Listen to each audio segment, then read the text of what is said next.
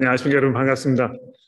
아, 우리 신 목사님께서 말씀하셨습니다만 어, 오늘 오랜만에 뵙는 여러 교우 여러분들께서 이 자리에 함께 참석하셔서 얼마나 기쁘고 또 감사한지 모르겠습니다. 그동안 어, 얼굴 잘 뵙지 못했던 분들 어, 오늘 나오셔서 너무 감사하고요. 또 오늘 함께 귀한 그런 성도의 교제가 이루어지는 그런 자리가 되기를 바랍니다. 모임 끝난 후에 점심 식사가 준비되어 있으니까 아, 그냥 가지 마시고 꼭 참석하셔서 우리 함께 교제를 나누도록 아, 그렇게 하면 좋겠습니다. 우리 함께 기도하고 15장의 말씀 보도록 하겠습니다. 하나님 아버지, 아, 저희들에게 부활의 소망을 약속하여 주셨으니 아, 그 감사함으로, 감격으로 또 기다림으로 저희가 살아갑니다. 그러나 때로 저희가 주의 말씀을 망각하고 또 우리 앞에 놓여 있는 이 현실을 우리가 잊어버리며 살 때가 많이 있사오니 오늘 이 말씀을 통해서 저희들의 마음을 다시 한번 새롭게 하여 주시고 특별히 부활의 소망으로 인내하며 감사와 기쁨으로 살아갈 수 있도록 저희를 인도해 주시고 또 힘 주시옵소서 예수 그리스도의 이름으로 기도합니다. 아멘.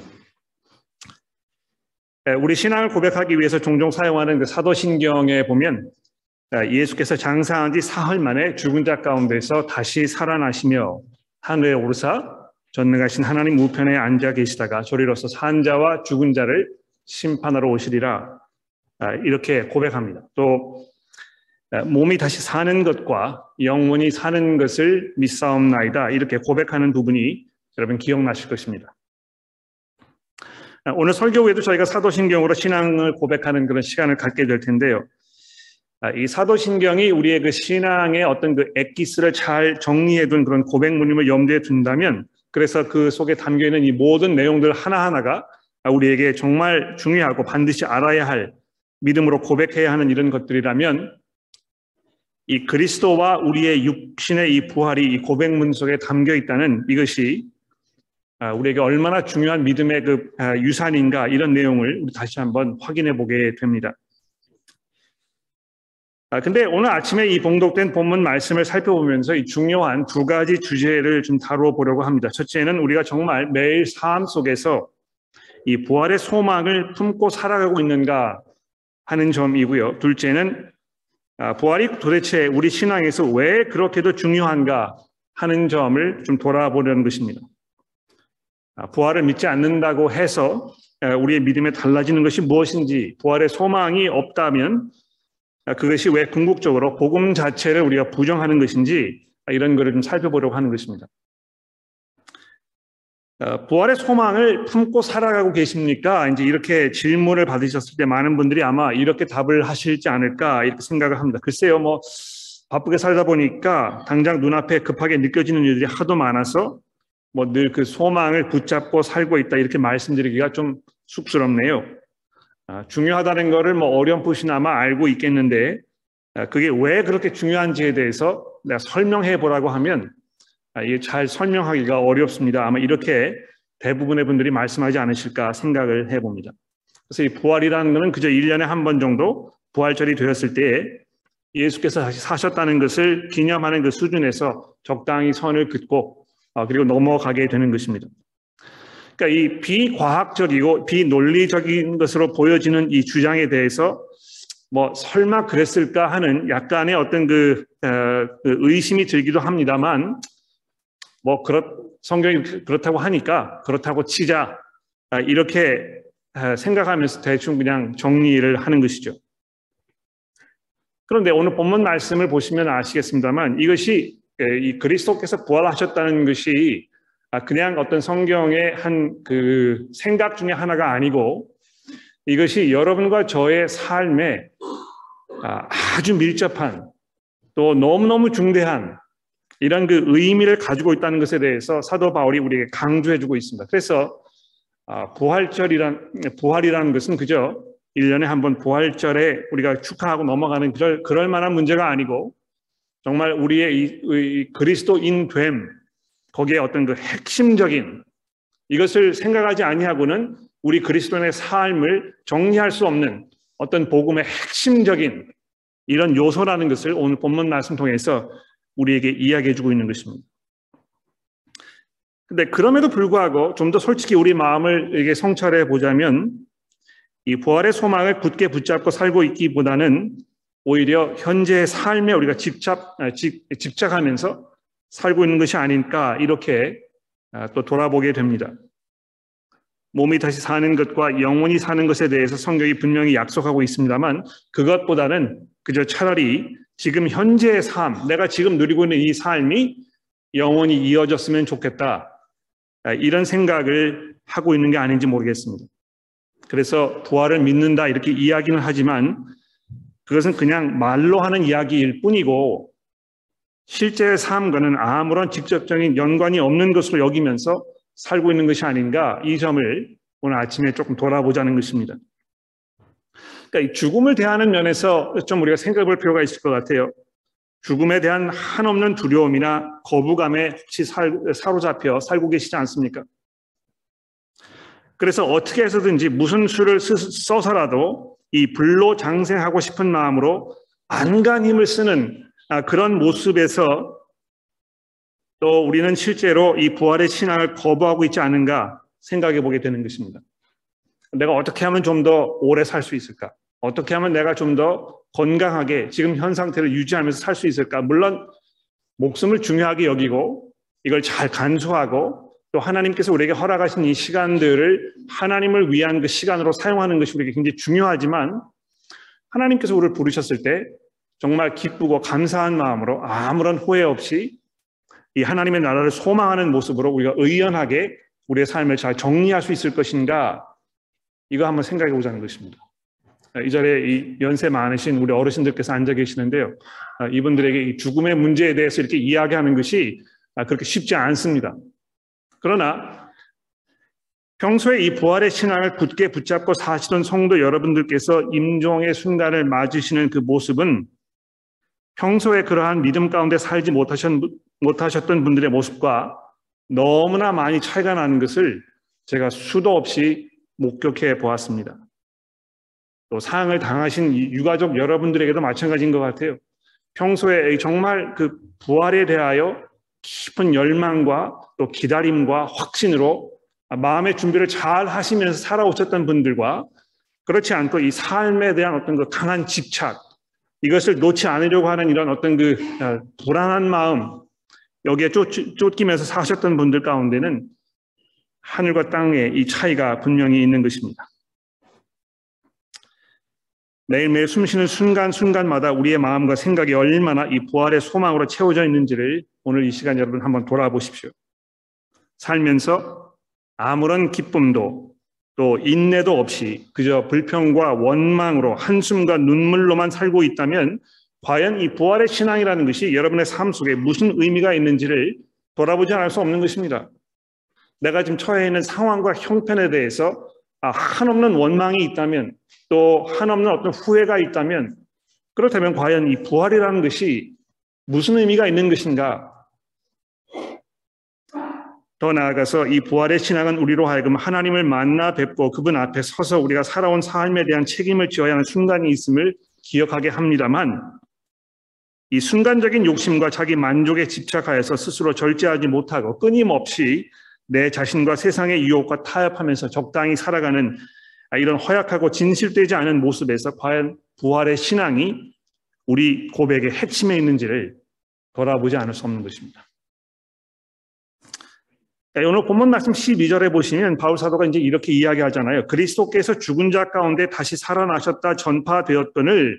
그러니까 여러분 뭐 이 바울 사도가 지금 계속해서 이 부활 사건에 대하여 설교를 할 때마다 이제 증언했다는 것이 여러분 뭐 이 사도행전을 쭉 읽어보시면 사도 바울이 여러 지역을 다니면서 아, 설교했던 그 설교의 내용들이 쭉 담겨 있는데요. 아, 한 번도 그리스도께서 죽은 자 가운데서 부활하셨다는 그 내용이 이 설교에 빠진 적이 없습니다. 그렇지 않습니까? 또 오늘 우리가 이 보게 되는 본문 말씀 바로 앞부분에도 보면 그리스도께서 부활하셨다는 이 사실이 역사적인 사건이다. 이 실제로 일어난 것이다. 이렇게 우리에게 설명하고 있지 않습니까? 이 장사 지낸 바 되셨다가 사흘 만에 성경에서 이야기한 대로 사흘 만에 살아나셔서 개바에게 보이시고 500여 형제, 12 아, 제자에게와 또 그 후에 500여 형제에게 일시에 보이셨나니 그 중에 지금 대다수나 살아있고 또 그, 아, 그 후에 이 야고보에게 보이셨으며 그 후에 모든 사도에게와 맨 나중에 만삭되어 나지 못한 내게도 나타나셨다. 이렇게 사도 바울이 지금 자기의 명예를 걸고 이야기하고 있는 것입니다. 그런데 어찌해서 너희들 중에 어떤 사람들은 죽은 자 가운데 부활이 없다. 이렇게 얘기하느냐.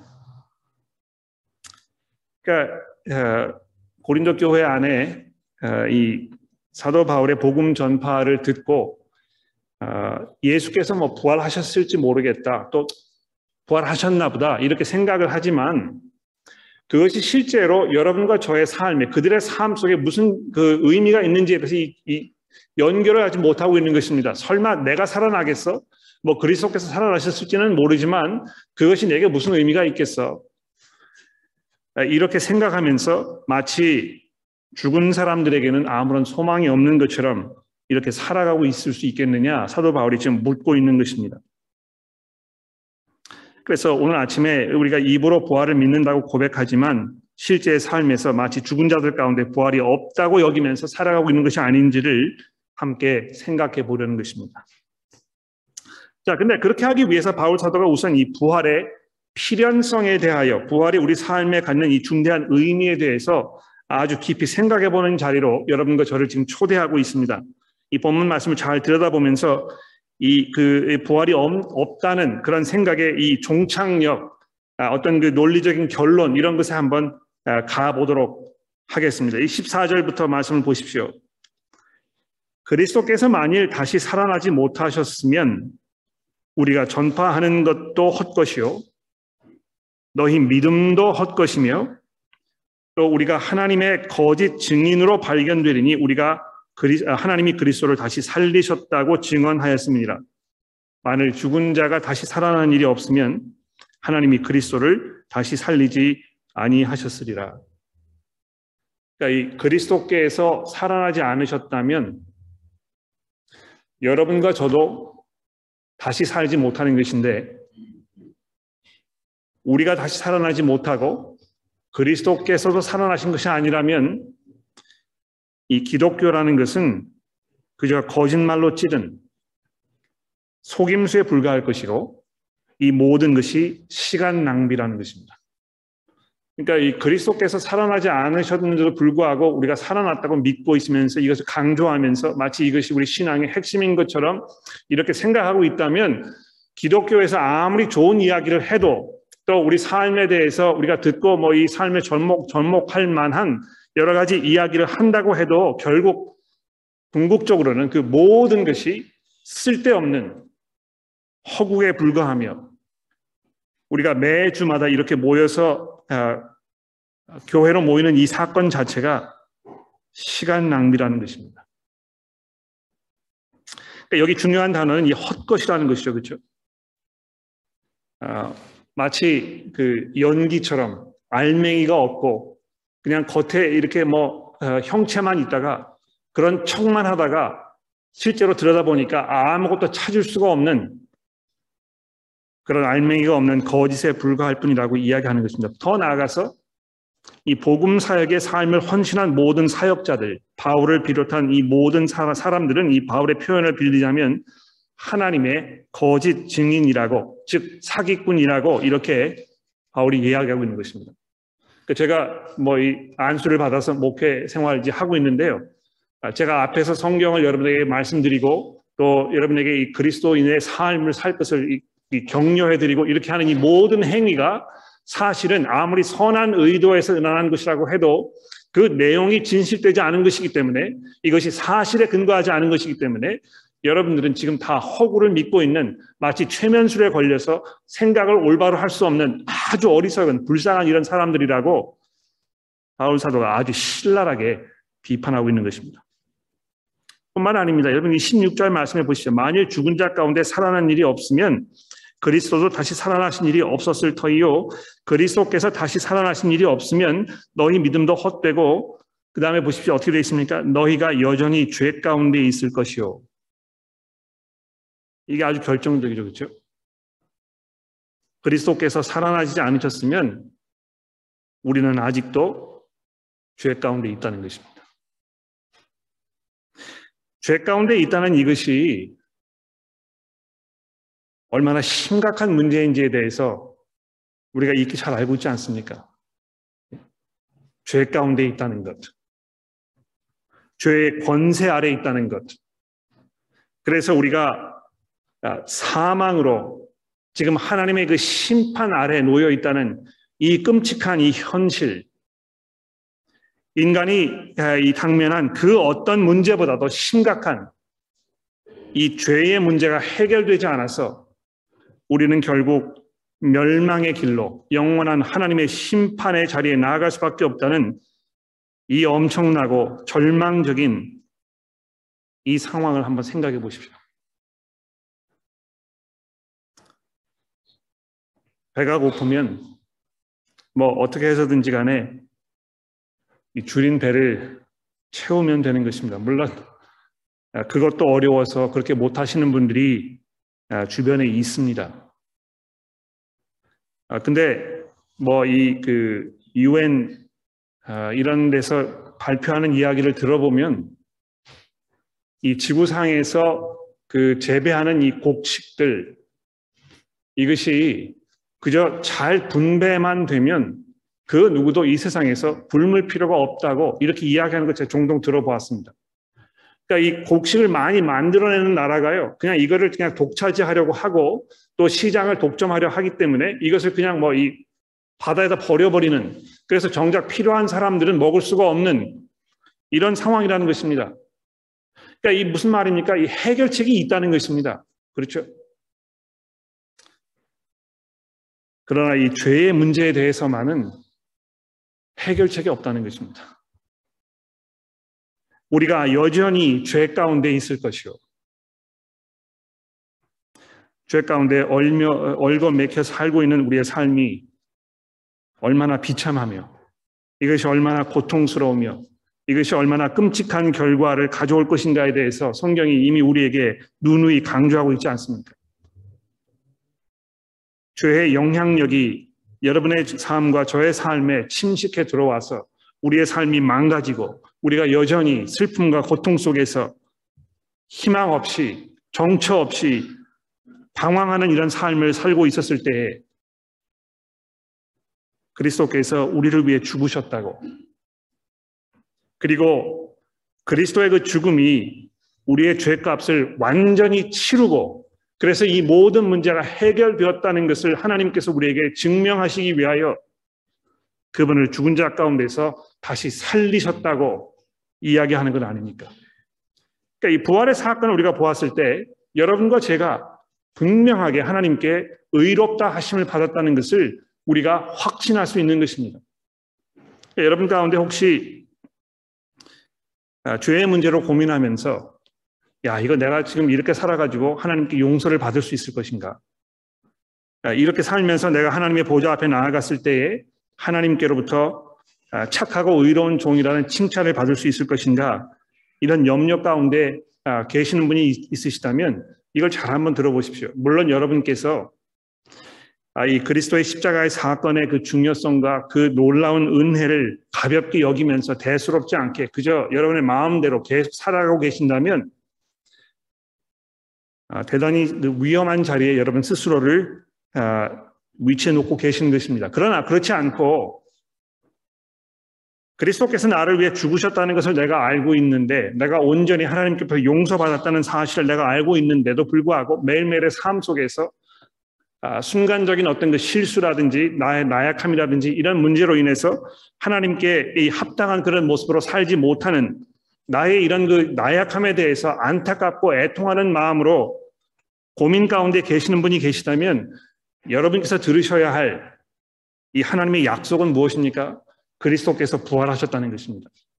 여러분을 위하여 죽으시고 부활하셔서 하나님께서 여러분을 의롭다고 인정하시며 그, 그 인정하신 이것이 확실하다는 것을 하나님께서 여러분에게 증명해 보이시기 위하여 그리스도께서 이 무덤을 박차고 일어나셔서 이 온 세상의 주인으로 그래서 여러분을 자기의 소유로 삼으신 이 놀라운 구세주라는 사실을 성경이 우리에게 증거하고 있다는 것입니다. 그러므로 두려워하지 마시고 염려하지 마십시오. 그러나 그리스도께서 만일 부활하지 않으셨다면 여전히 죄 가운데 있다는 것입니다.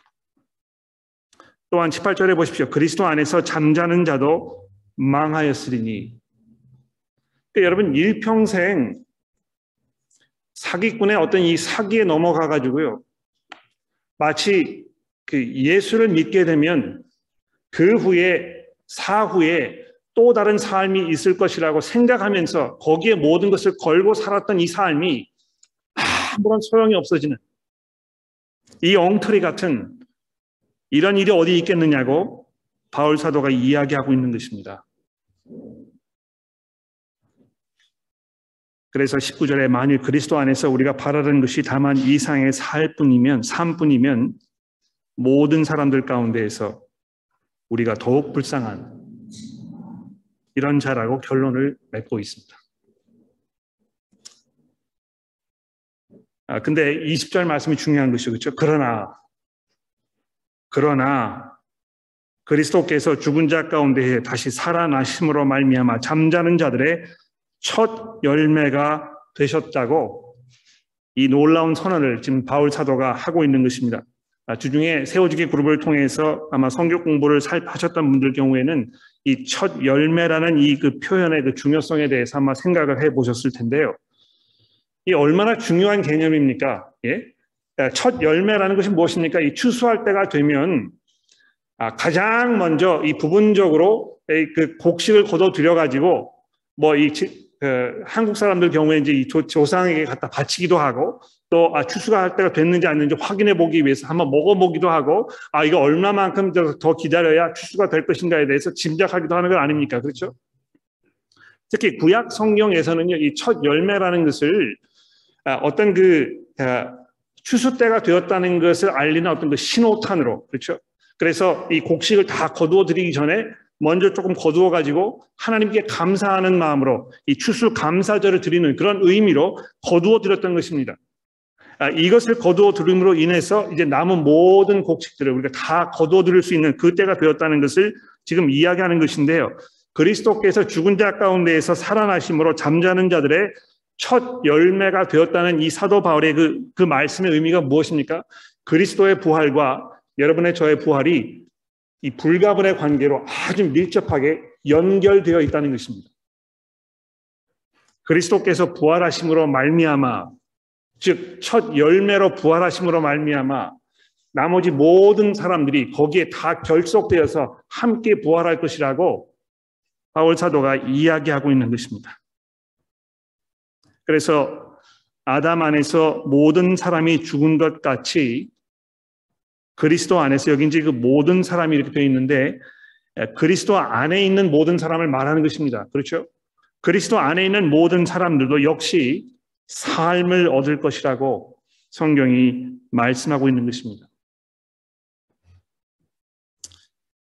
어, 그리스도께서 부활하신 지 이제 2000년이 되었습니다. 그렇죠?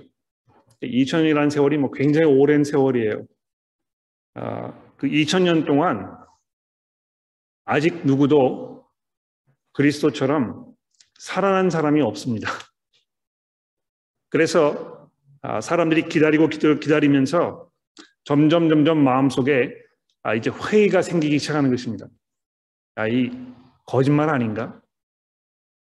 그러니까 아마 예수 그리스도의 부활을 목격했던 그 제자들 경우에는 물론 그들이 그 그들도 역시 육체의 부활을 경험하지 못하고 어, 죽음을 맞이했습니다만 적어도 그들이 처음에는 아, 부활에 대하여 자기들도 부활할 것이라는 어떤 그 확실한 믿음으로 아주 담대하게 그리스도의 부활을 전파했을 뿐만이 아니고 모든 사람들의 부활을 증거했을 것입니다. 그첫 세대가 다 세상을 떠나고 그 다음 세대가 이 첫 세대의 증언을 들으면서 그렇지 우리가 이거 기다려야 되겠지 아, 이렇게 하고 그 세대로 지나가고 점점 점점 수백 세대가 지나가고 나서 여러분과 제가 지금 아, 이런 일이 있을 수 있을까? 설마 그럴까? 아주 냉소적이고 회의적이 되어버린 것 같습니다. 물론 과학적으로 뭐 이 죽은 사람들이 다시 생명을 얻을 수 없다는 아, 이런 그 논리 때문에 우리가 더 그런 생각을 갖게 되는지 모릅니다만 우리가 이 시간에 기억해야 될 것이 무엇입니까? 그리스도께서 부활하셨다는 것입니다. 그분이 죽은 자 가운데서 살아나셔서 육신의 몸을 입으시고 지금도 살아 계시며 죽은 자들의 첫 열매로 지금 하나님의 그 보좌 앞에 서 계신다는 것입니다. 그것은 곧 여러분과 제가 그 부활에 우리도 동참하게 될 것이라는 하나님께서 그것을 지금 준비해 놓고 계신다는 이 약속이라는 것입니다. 여러분과 제가 이 부활, 그리스도의 부활을 그저 부활절에 한번 생각하고 지나가고 그냥 넘어가고 또 1년이 되면 다시 한번 생각하고 이렇게 하는 것이 아니고요. 어떤 면에서 우리가 매 순간 모일 때마다 우리는 지금 그리스도의 부활을 기뻐하며 축하하며 찬송하며 거기에 우리의 소망과 우리의 모든 삶을 다 거는 것입니다. 근데 뿐만이 아니고요. 23절 말씀해 보십시오. 아, 이 그리스도의 부활이 우리 신앙의 핵심인 아, 보다 결정적인 어떤 그 이유에 대해서 이제 23절에 말씀하고 있는데요. 보십시오. 그러나 각기 차례대로 드리니 먼저 첫 열매인 그리스도요. 그 다음에는 그가 강림하실 때에 그리스도께 속한 자요. 그 후에 마지막이니 그가 모든 통치와 모든 권세와 능력을 멸하시고 나라를 아버지 하나님께 바칠 때라. 그가 모든 원수를 그 발 아래 둘 때까지 반드시 왕노로 타리니 맨 나중에 멸망받을 원수는 사망이니라. 여러분, 그리스도의 그 부활이 모든 죽은 자들의 부활을 알리는 어떤 그 첫 열매임과 동시에 이 그리스도의 부활은 이 온 세상의 종말을 알리는 신호탄이라는 것입니다. 그러니까 이 그리스도의 부활 사건으로 인해서 이 인류의 어떤 그 종말, 마지막 시대, 최후가 이제 시작되었다는 것입니다. 이거는 이제 굉장히 중요한 부분이기 때문에 여러분 이거 잘 이해하셔야 되는데요. 어, 엘리자베스 여왕의 죽음으로 인해서 이제 한 시대가 끝난 것입니다. 그렇죠? 뭐 이 70년이 넘는 굉장히 오랜 세월 동안 아, 이 엘리자베스라는 이 여왕이 왕권을 쥐고 왕 위에 앉아 있지 않았습니까? 그러나 그분의 이 서거로 인해서 새로운 시대가 시작이 된 것입니다. 아, 이 여왕의 아들이었던 이 찰스라는 그 황태자가 이제 비로소 왕 위에 오른 것이죠. 아, 시대가 바뀐 것입니다. 우리가 뭐 그 피부로 잘 느끼지 못하고 아, 그래서 이게 뭐 그렇게 우리에게 직접적인 영향을 주는 문제인가 이렇게 생각하실 수 있을지 모르겠습니다만 적어도 영국에 사는 사람들에게 있어서는 이 국가의 어떤 그 새로운 시대가 이제 시작되는 그런 신호탄을 알리는 것이죠. 그런데 이 사도 바울이 지금 우리에게 말씀하고 있는 것이 바로 그런 것이라는 것입니다. 그리스도께서 부활하심으로 말미암아 아, 그 후에 연결되는 여러 가지 종말에 있어 벌어질 이 순간들이 이제 막 시작되기 시작했다는 것입니다. 그리스도께서 부활하셨기 때문에 그가 강림하실 때에 그리스도에게 속한 모든 여러분과 저와 같은 사람이 부활하게 될 것이고 24절에 보시면 그 후에 마지막이 될 것이다. 그 마지막은 무엇입니까? 그리스도께서 모든 통치와 모든 권세와 모든 능력을 멸하시고 나라를 아버지 하나님께 바치는 그 때를 말하는 것입니다. 여러분 지금 보십시오. 아직도 죽음이 세상에서 그 권세를 발휘하고 있잖아요. 그렇죠? 그러니까 이 아, 그리스도께서는 그 사망을 물리치셨습니다만 여러분과 저는 아직도 육신적으로 그 사망의 권세 아래 어떤 그 횡포 아래 그 그림자를 지금 이렇게 느끼면서 살고 있는 것입니다. 왜냐하면 우리도 육신의 죽음을 면할 수가 없기 때문에 그렇죠. 그러나 부활하신 그리스도께서 이 죽음이라는 이 인간의 원수를 멸망시키시고 복종시키실 그 때가 이제 시작되었다고 우리에게 말씀해 주고 있습니다. 여러분, 어, 이 그리스도의 부활은요, 하나님의 왕국의 이 시작을 말하는 것이고, 여러분과 저의 이 죄의 용서를 선언하는 것이고, 우리가 이제 우리, 우리들 역시 그리스도의 몸으로 부활하실 것이라는 이 신호탄을 우리에게 알려주는 것입니다. 그러므로 그리스도의 부활에 대해서 우리가 별로 그렇게 대수롭지 않게 생각하거나 이것이 우리와 아, 아무런 연관이 없는 것처럼 그저 그냥 지나가거나 우리의 삶을 거기에 비추어서 살 생각하지 못한다면 결국 우리는 복음을 부인하는 참 믿음 가운데 있지 않은 이런 삶을 살고 있는 것이라는 것입니다. 오늘 보면 그 29절 34절에 이제 그 종결 종말의 결론 부분을 이제 짓고 있는데요. 여기 이제 보시면 우리가 좀 이렇게 소화하기 어려운 아, 그런 그 내용이 담겨 있습니다. 29절에 보시면 만일 죽은 자들이 도무지 살아나지 못한다면 죽은 자들을 위하여 세례를 받는 자들이 무엇을 하겠느냐? 어찌하여 그들을 위해 세례를 받느냐? 아, 이, 이 29절의 말씀이 이제 있는데요. 어, 이것이 무엇을 말하는 것인지에 대해서 저도 잘 모르겠습니다. 아, 그래서 이거를 궁금하게 생각하셔서 답을 얻기 위해서 오늘 기대하시는 마음으로 오셨다면 아, 제가 사과를 드리고 싶어요. 저도 잘 모릅니다. 근데 제가 이렇게 쭉그 아, 성경 주석가들 읽어보니까 여기에 대해서 뭐 수많은 사람들이 수많은 글을 쏟아내었습니다만 결론, 결과적으로는 그 사람들 잘 모른다는 것입니다. 물론 사도 바울이 이것을 썼을 때 이 편지를 받았던 고린도 교회 성도들은 지금 바울이 무슨 이야기를 하고 있는 것인지 또 어떤 의미에서 그 벌어졌던 뭐 어떤 특별한 예식 이런 걸 생각했는지에 대해서 분명히 알고 있었을 것입니다만 여러분과 저는 뭐 그런 상태에 있지 않습니다. 그러나 이것을 모른다고 해서 아, 이 본문 말씀의 내용을 이해하는데 큰 문제가 있는 것은 아닙니다. 그렇죠?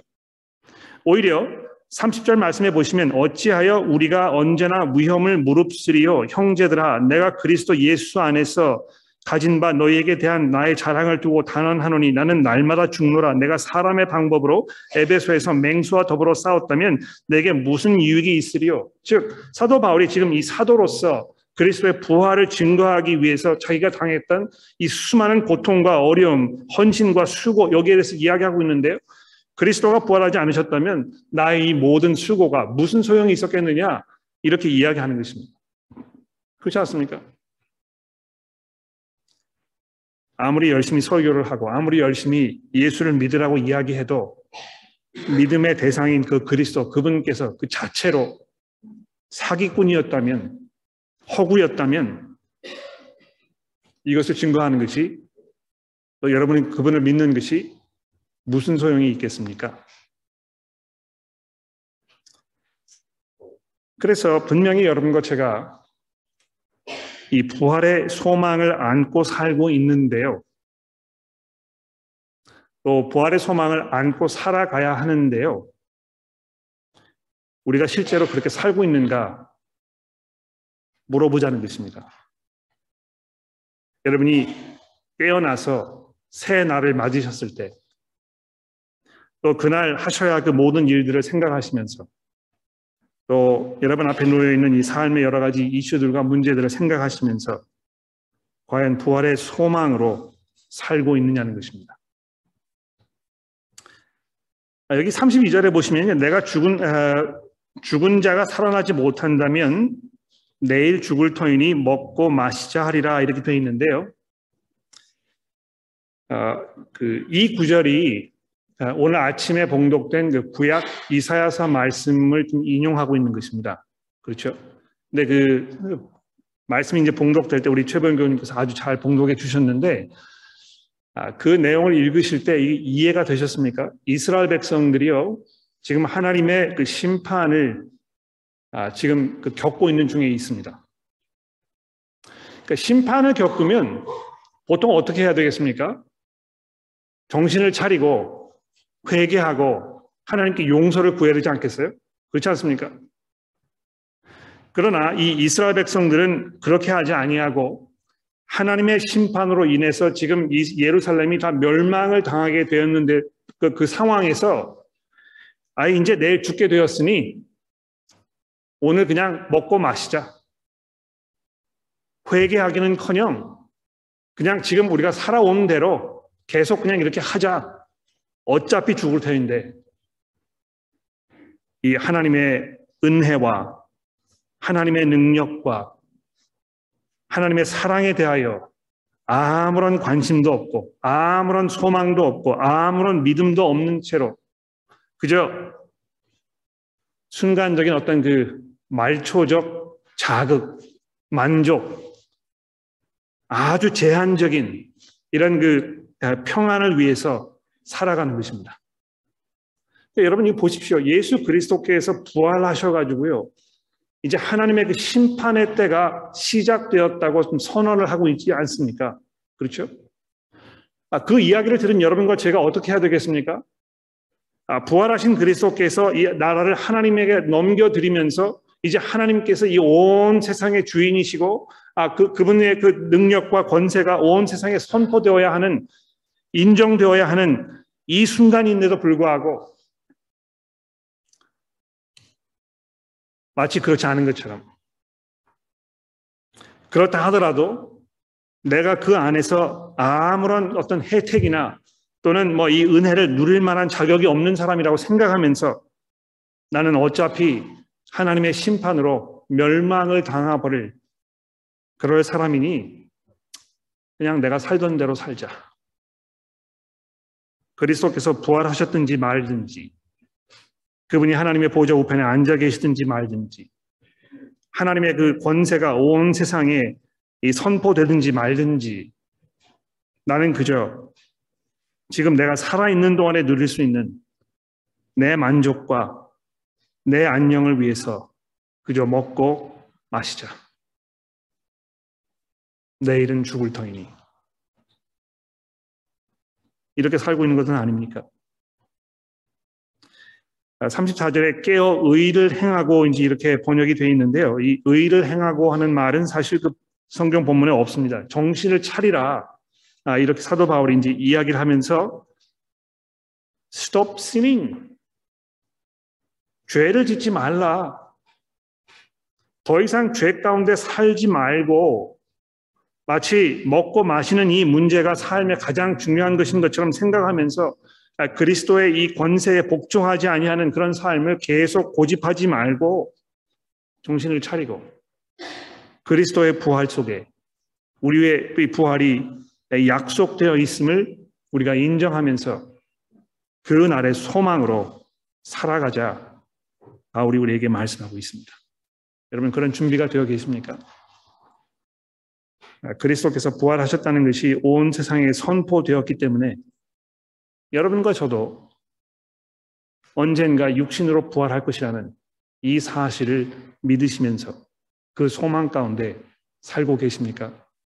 이것이 얼마나 놀라운 은혜이며 축복이며 여러분과 저의 마음을 흥분케 하는 이런 약속인지 오늘 이 시간 이 하나님의 말씀 통하여 여러분들의 마음속에 더 강렬하게 울려 퍼지게 되기를 간절히 기도합니다. 기도하겠습니다. 하나님 아버지, 우리의 모든 소망과 우리의 간절히 바라는 바가 이 세상에만 국한되어 있는 것이 아니고 부활 이후에 영원한 하나님 나라에서의 그 기업에 걸려 있음을 우리가 다시 한번 믿음으로 고백합니다. 또 그러한 우리의 최종적인 종착역이 지금 현재 우리가 겪고 있는 모든 고통과 또 아쉬움과 안타까움을 견디고 인내하게 하는 우리 마음속의 원동력이 됨을 다시 한번 고백합니다. 하나님 우리가 지금 겪고 있는 이 모든 고통들이 장차 받을 하나님의 그 영광에 비교해서 도무지 보잘것 없는 것이라는 사도 바울의 말씀을 우리가 기억해 봅니다. 하나님이여 저희가 마치 부활이 없는 것처럼 살지 않도록 도와주시고 매 순간 내리는 우리 삶의 결정들이 부활의 소망으로 또 그것을 위해 사는 모든 결정들이 될 수 있도록 도와주시고 인도하여 주옵소서. 하나님 혹시 이 가운데 부활의 소망에 대하여 회의적이며 이것을 잘 모르고 계시는 분들이 계시다면 주께서 그분들의 마음속에 찾아가셔서 부활하신 그리스도를 바라보게 하시고 또 그분께서 지금도 살아계시며 그를 믿는 모든 사람들에게 이 부활을 약속하고 계신다는 이 사실을 믿음으로 알아차릴 수 있도록 하나님께서 은혜를 베풀어 주옵소서. 예수 그리스도의 이름으로 간절히 기도합니다. 아멘.